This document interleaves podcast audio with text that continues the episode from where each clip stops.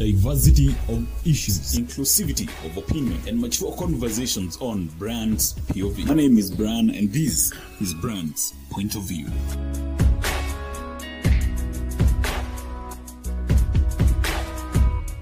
Hello, ladies and gentlemen. My name is Brian, and uh, welcome to Brands Point of View. Now, this is my first ever episode, you know, my own personal episode. You know, I've been invited in a few to talk about a few issues, but then I've never owned one. So I decided to own one lastly. Yeah. So, um, today on my first podcast, I want to talk about one very important thing, which is politics in our lives. Now, people are skeptical about politics but then you know politics mean philosophy now philosophies means policies now these policies are what directly affect you now um, today i want to dig deep to one of the most current issues that are happening right now now a very big man here uh, william samoei ruto is being knocked down.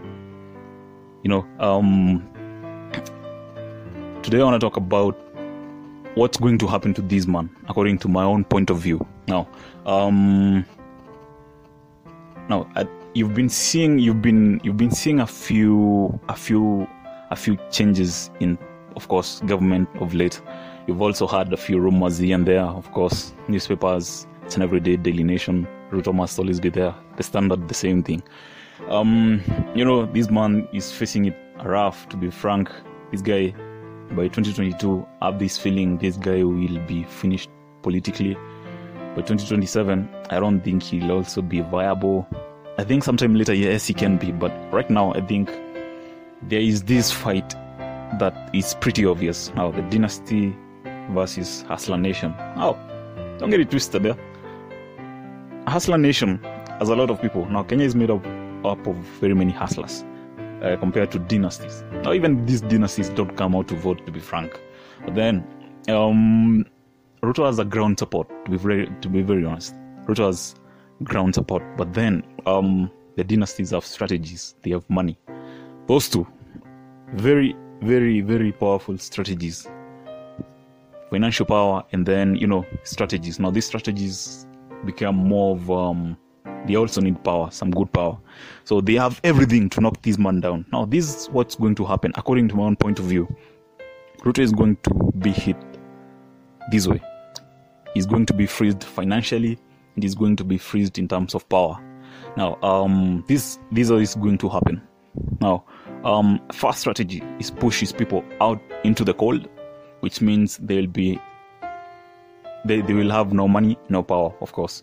Oh, most recently, you've seen the likes of Murkomen, the likes of Susan Kihika, also other other other errands, uh, errand uh, Jubilee MPs, you know, get kicked out of Senate. Um, there's a reason as to why that happened. Now, this is to kick them out of you know power. Right now, Murkomen has no power. He has no money.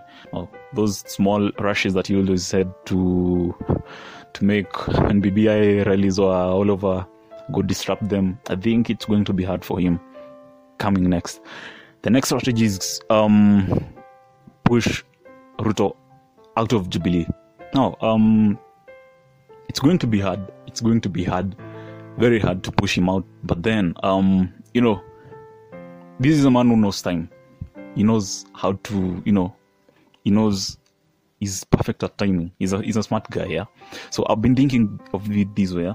So once of course they kick him out of Jubilee, means also they're going to kick him out of um, constitutionally he's going to be out of you know out of uh, out of the deputy president seat, now, which means he also he also has no money and no power. Now if these were if these guys Ruto and his men at some point uh, used to depend on corruption, money, and some power to intimidate and all that stuff, I think they're going to be limited. So then those those legs of theirs are going to be trimmed. The next thing is, you know, Ruto has very many um, enemies. To be frank, political enemies. So all these Ruto enemies will make one big ally. Now, the likes of Isaac Ruto, these guys are going to be called. These guys, um, the likes of, uh, you know, the likes of those, those governors, those governors that he fought the last elections. Oh, they're going to be called, and then you know they're going to freeze him out of those friends of these. You know, um, there's one very important aspect that I saw uh, about his supporters. Ruto supporters are either diehards or are never supporters. Ruto, if you are Ruto's supporter, you are a diehard. Rest of it is nothing. Now, those people who are like, uh, they are not so decided to either support Ruto and all those people, and either Ruto or Uhuru, and of course Uhuru, Uhuru's Nini's choice. I think um, what they're going to do is um, call those people who like uh, more of a, like a swing vote. Yeah, they're going to call them. So after that, what's going to happen is um, they're also going. They are going for now when he's out of deputy presidency. They're going to go for his illegal property. Of course, um, in government, we all know that some of this property they they get at some point is illegal. So is is royal land also get taken and all that stuff. They reclaim the land and um, you know it's a way of finan- financially freezing him. Apart from that, you know, um, let's get this point clearly: the fact that Ruto is not a thief alone. Also, those people in government are also thieves. Even Uhuru himself is a thief. But now, Ruto is a poor man. He cannot shake. He cannot like uh, steal with um, you know, somebody like Uhuru. If you think about somebody like Uhuru, his family like stole a lot of property. Then, um, trust me, that will never come into media because in some sort of way they cannot prove it. But in terms of Ruto, this guy, um, he just rose to power just the other day. The likes of Moi, Moi family, these people have stolen money in a smart way, in in a way that actually they are always shaken. But the fact that if Ruto comes in, he might maybe bring in some, you know, a few changes here and there. He might go after them. Then, you know, um, Ruto might have gotten some some property illegally because, um, you know, his parents were not as rich as maybe Uhuru's and Gideon's were. So you can be the thief today and think we're not going to catch you. Right now, we cannot go after Uhuru family because we even don't know where to start from. Because even Uhuru himself, at some point, it's rumored that he's also controlled by his mother, Ngina. So they're going to go for his political, for, for his illegally acquired property. Now, that guy will even be more financially freezed. Now, apart from that, um, no, the only option that will be left, uh, maybe is his little money here, here and there. Now, let's get this point straight. That presidential campaigns are very expensive. Even Raila himself, last uh, last election, that guy had to go, um, you know, talk to the likes of Jimmy Wanjigi, some mafias who are never known. Now, these mafias are never known. They're never known because they are good. It's more of um, they, they, they, they, they work with the government, they trade with the government, but then wako chini ya maji kabisa, wanakoga chini ya maji. Now they fund the elections because now when they fund elections, you own the you the one. Now if you if you owe them one, the likes of Jimmy Onjigi, you heard me gonna say that this guy has never invented anything. Doesn't own something that's that's that's worth all that money. But then these guys, um, there's a room. There, there, there are rumors that Jimmy Wanjigi funded the Uhuru, um, Uhuru campaign in 2013. But then, you know, when you owe them one, at some point they come back for you. That's the system now. Those mafias.